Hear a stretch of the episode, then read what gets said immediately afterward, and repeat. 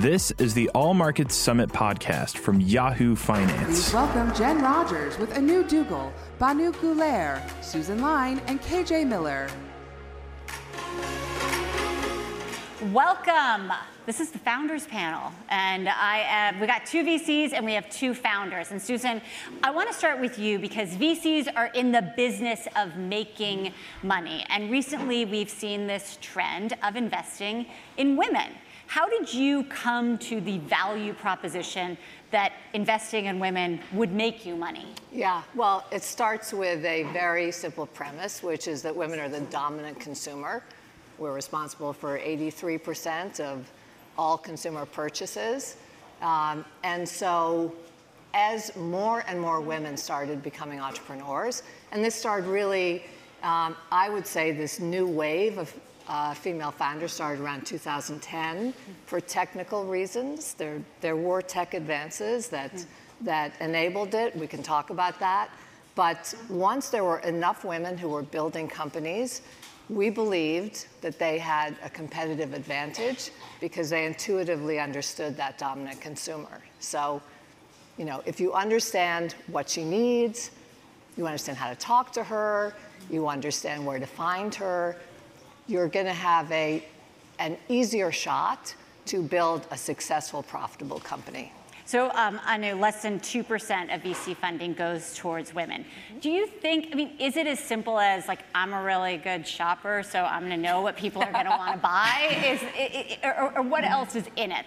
Yeah, so I mean, I think um, it's important to note that, you know, 2% sounds really dismal. But the reality is that, you know, we've actually been tracking institutional funding going towards women since 2013. And um, if you look at what's happened in the New York ecosystem, it's actually remarkable. So in 2013, there was one Series A round that was led by a female founder of 5 million. In 2018, there were 18 Series A rounds for a total of 150 million. So to give you a sense, you know, you're never going to hit those billion dollar numbers if you're not starting at the Series A, which is, you know, when institutional capital comes into a company. Um, and I would say, secondly, you know, again for New York, it's it's been a historic year in the sense that in the first half of this year, we've seen, for the first time ever, three female-founded unicorns: Glossier, Away, and Rent the Runway. So I think that what these companies and this traction is demonstrating that, to Susan's point, there is a real opportunity behind investing in women that are building products and services that are catering to this female audience. And before we get to our, our two founders that actually have companies and you guys have invested in them, Susan, just to go back to this idea that women are creating kind of products that they know about because they yeah. are the consumers. You know, my Instagram feed is full of whether it's like you know, custom shampoos and, and bras. When is a woman, do you think, going to create what the next Amazon or a platform out there? Is that something that you're starting to see, or is it really just percolating in the consumer space? No, I, and I I see it all the time. I think we all see it all the time. We invested in a company called Modsy that has extraordinary technology. Um, it uses computer vision and 3D technology to allow you to see home furnishings in your own space perfectly. So it looks exactly as if this was in your living room, your bedroom. Um, I think you're going to see a lot more of that. There are plenty of women who are coming out of now um, uh, data science programs, coming out of computer vision programs, coming out of, of traditional computer science. But I think as AI becomes more prevalent and, and as more and more women go through these programs, the, the real, uh, I think, shift has been that there are so many women now who are coming out of whether it's B school, out of programs at major universities, out of companies where they have real sector expertise, and they're deciding that they want to start companies instead of join companies. And when that happens, they are always problem solvers, right? They are people who see an opportunity, see something that doesn't work, and they're going to fix it. So, yes, we're going to see a lot of it. Uh, so, KJ, let's start with you and what problem you are trying to solve. Absolutely. So, my company is called Mented Cosmetics. Mented is short for pigmented. We are a pigment first beauty brand celebrating all women and prioritizing women of color. And so the problem that we are solving for so many women is that we did not see ourselves in the world of beauty. And I think the reason you see so many women starting so many amazing consumer companies is because consumer products are the things we live in, we mm-hmm. sleep in, we you know wake up in, we brush our teeth with. I mean these these these are the products that, that we live and die by, and I think women understand these products in a deep way because to Susan's point, we're often the ones buying them, not just for ourselves, but for our kids and for our husbands and for our parents. Um, and so I think you're seeing women tackle what is, in my opinion, just as big and just as important a universe of problems, which is what are the things things that we live in and that make us feel more beautiful, make us feel more whole, make us feel more healthy. Uh, so I guess so. Am I not being fair to this crop that's out there of um, sort of consumer brands? I, I, don't know. Like you feel like this yeah. is I, I, on the end. Yes. I mean, Amazon started as a bookseller. It didn't start as a global platform of web services, third-party e-com. Mm-hmm. Like it started somewhere. Everything starts in one place because otherwise it's chaos approach and you're not going to get anything done. So we have to have these products start small and then not just scale in what they're doing, but they can go much further than where they are. Yeah, I mean, I, w- I would just add to that, you know, I think beyond consumer, you know, within our own portfolio, we have companies like Tala, which is a mobile lending platform um, that's really a huge team of data scientists that are generating algorithms that enable you to give credit scores to people, you know, millions of, of unbanked um, consumers across the world.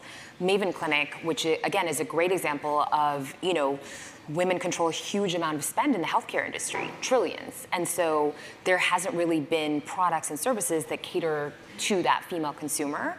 Um, so, you know, whether you're selling into enterprise or selling directly to consumer, you're building, you know, what I think is is really going to be the future of healthcare from a female perspective. And to Banu's point, you have to start somewhere. Um, where you go beyond that, I think, is really exciting, but it's it's too early to to kind of um, pr- predict. So, Banu, let's talk about what you're doing. I mean, first of all, is so uh, she's in the horoscope business. Is that fair to say? AI powered astrology. AI. There you go. Uh, but is it, I mean, it's not just for women. No, of course not. Uh, talk to us a little bit about Co-Star. So, Co-Star is an AI powered astrology app uh, that gives people real tools to have real conversations about real life. um, and it's a mix of women and men and people who are non binary. Um, but what I think is more important about it is that it's actually, uh, it gives you a language to talk about what's happening with you. Uh, Myers Briggs is uh, the obvious parallel. Something like 90% of Fortune 500 companies have significant spending on Myers Briggs every year, which most psychologists debunk as corporate astrology. Um, why? Because it works, right? Once you start talking about, oh, I'm an extrovert, you're an introvert, mm-hmm. um, I'm uh, more judging, you're more perceiving, you start to actually say, here's what's happening to me, or here's what's happening in my life. And I think that's incredibly powerful. But to your earlier point, yeah, you can say uh, a dinky little astrology app, or you can say, no, this is actually a new way to structure human conne- connections, human intimacy using technology. I love it. You got to put, go put in your birth date and the time. I'm waiting for the time I was born from my mother, and then I'll put that in, and then I'll be able to, to find out everything. Exactly. Uh, have you guys all been watching the recent crop of IPOs that yes. have been coming mm-hmm. out with uh, as much interest as we have at Yahoo Finance?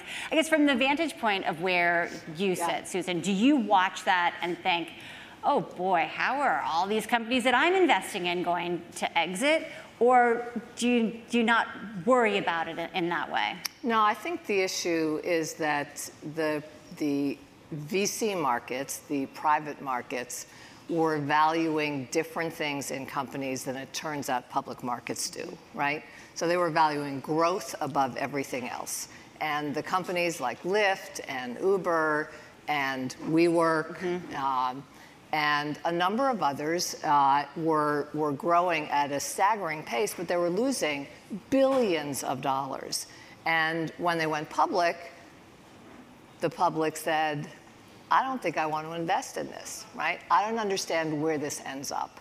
And uh, the companies we invest in, and I hate to make generalizations, but but female founders tend to look at their businesses earlier, right? And to make sure they are building a sustainable business. Um, it's definitely something we talk to our founders about a lot. Um, because you never know when there's going to be a downturn and there isn't going to be all that capital out there to raise the next round. So you have to have some sense that you can continue to build this, continue to grow at a reasonable pace, um, but in a, a more profitable way. So I don't worry about it. Um, Anu, I mean, as, as, Susan said, like you don't want to generalize, but then you look at these founders that are mostly guys, and you're like, what were they thinking? And who gave them all this money? Yeah. And who let their governance be like this? Yeah. I mean, would WeWork have happened under uh, under a guy? I mean, it's a great question. Um, I with think, a female with board. a female, with the female, yeah. with the female, yeah. with the female yeah. board, with the female founder. Like, Yeah. how do Yeah. you? I mean, again, we're, we are generalizing, but this is a, a it's about women that we're Yeah. discussing. Uh, it must be something you think about. No, absolutely. I mean, I think this, this would be a great point at which to appoint a female CEO and see what happens. I do think that. Um, you know, if you look at whether it's Uber or Juul or WeWork, there's um, there's definitely some some patterns there, um, and and so I think that you know hopefully it's a lesson both to VCs um, as well as to public markets that, to Susan's point, you know, the growth at all costs is just not sustainable. I know as it relates to our portfolio, what's really important for us from day one when we're looking at different business models is understanding, you know, if things were to get to a recession point, what would this business look like without paid marketing? Is there something that is inherently organically appealing to the customer base that um, that you, you don't have to go out and, and pay to acquire them? And so um, I think that's going to become more and more important as um, as you see more examples of this. And with both of your startups, just looking at them, um, word of mouth seems to be the, the best advertisement that you can get. If you, uh, I just find like when I ride the subway, it's just one startup ad after another. Do you think that, um, KJ, that people are spending too much on acquiring their next customer, or is that just a necessary evil? Um, I mean, I, I do think people are are spending a bit too much on acquiring a customer, but I will just say to this this conversation, I think it's a bit of a double-edged sword. This idea that women do a better job of sort of like looking holistically at their business. The reality is, most women don't get as much money to do what it is that they want to do. So maybe, you know, we've raised four million dollars to date.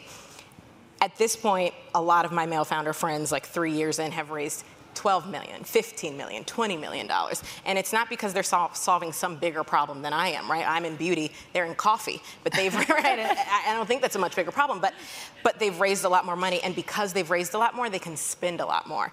And spending money does get you the growth, but then the sort of the the, the cycle happens where you're like, well, now that I'm growing at this clip, I got to keep growing at this clip and the way I did it before was spending this money acquiring customers, so now I've got to spend even more money acquiring customers. And the IPO that I actually think about is Katrina Lake, who said at a wonderful event that Anu hosted um, that one of the things that she had to learn how to do really early on was become capital efficient because people wouldn't give her the money, right? So I think I, I- it's sort of a chicken or egg problem. Are we naturally just that much better at looking at things holistically? Maybe. I'm, I'm willing to believe that.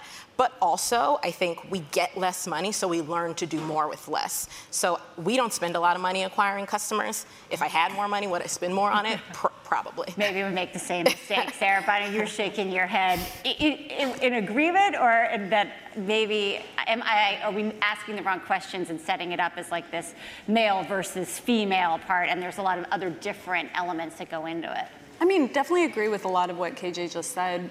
Also, I think the way people think about CAC versus LTV, the math just doesn't make sense on a fundamental level. And I think the fashion world has really learned this over the past decade. And it's something tech is just starting to understand that, you know, it's like crack cocaine. You can keep spending, but it doesn't get better, it gets worse. Now that we've had a couple of washouts, do you think this whole staying private longer idea is going to fade out? Do you think we've uh, had a washout, or no, there's I just still too much? know. I, I think, look, there's there's a ton of capital that's still out there looking for a home. So, for a period of time, there is still going to be a lot of investment dollars out there, and, and that's largely what drove the uh, stay private longer era. Um, but what I do think is happening is that a lot of, of the VCs who have been pushing growth at all costs are rethinking that in a big way, and they're sending a very different message to their founders. Uh, since the theme is generational opportunities, can I just real quick, uh, and KJ, I'll just start with you going down here. I mean, is there you guys are different generations. yes, we are. invested in your company. Is there? Do you get mentorship from somebody that isn't a digital native? Like, what can you get from Susan? Oh, I mean, I get so much from Susan. Susan is Besides one of our money. investors. um, but you know, I for me, I, I, consider myself a sponge. I've never built a business before. Susan has invested in dozens of businesses before, not to mention just being a boss in her own right. So if I were arrogant enough to think that I couldn't learn something from her just because, like, I don't know, Facebook wasn't a thing when she was in college, that's the silliest, most nonsensical thing, you know, ever. So I learn from everyone and I seek out people I can learn from. So for me, the generation thing doesn't doesn't mean a lot. And it actually doesn't mean a lot for my business either. We have just as many 25 year old customers as we do 65 year old customers because we make a really great product that looks beautiful on you no, ma- no matter who you are. Banu, I agree? Very much so. I mean, that, that's how learning happens. You learn from people younger, older. I learn from our 22 year old social media manager every day. I also learn from our 40 year old writer every day. And Anna, would you invest in a boomers company? In a what? In a boomers company oh, yes. Yeah. Actually, I think it's a it's a really exciting space. I think it's a, a huge market that um, that has been underserved, and um, we're actually seeing a lot um, a lot of interesting companies tackle different problems that that boomers face. Uh, it, it's hope for all of us, even if we're not 25. uh, Anu Duggal is the Female Founders Fund. Uh, Banu Guler uh, co-star, co-founder, Susan Lyne, BBG Ventures, and KJ Miller from Mented. Thank you all for a great conversation. Thank you. Thank, Thank you. you.